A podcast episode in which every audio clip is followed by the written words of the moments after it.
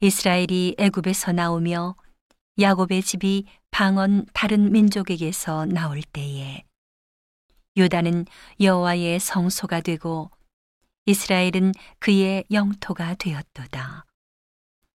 바다는 이를 보고 도망하며 요단은 물러갔으며 산들은 수양같이 뛰놀며 작은 산들은 어린 양같이 뛰었도다. 바다야, 네가 도망함은 어찌미며 요단아, 네가 물러감은 어찌민고.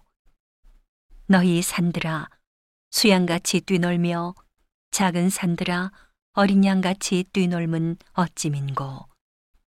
땅이여, 너는 주 앞, 곧 야곱의 하나님 앞에서 떨지어다.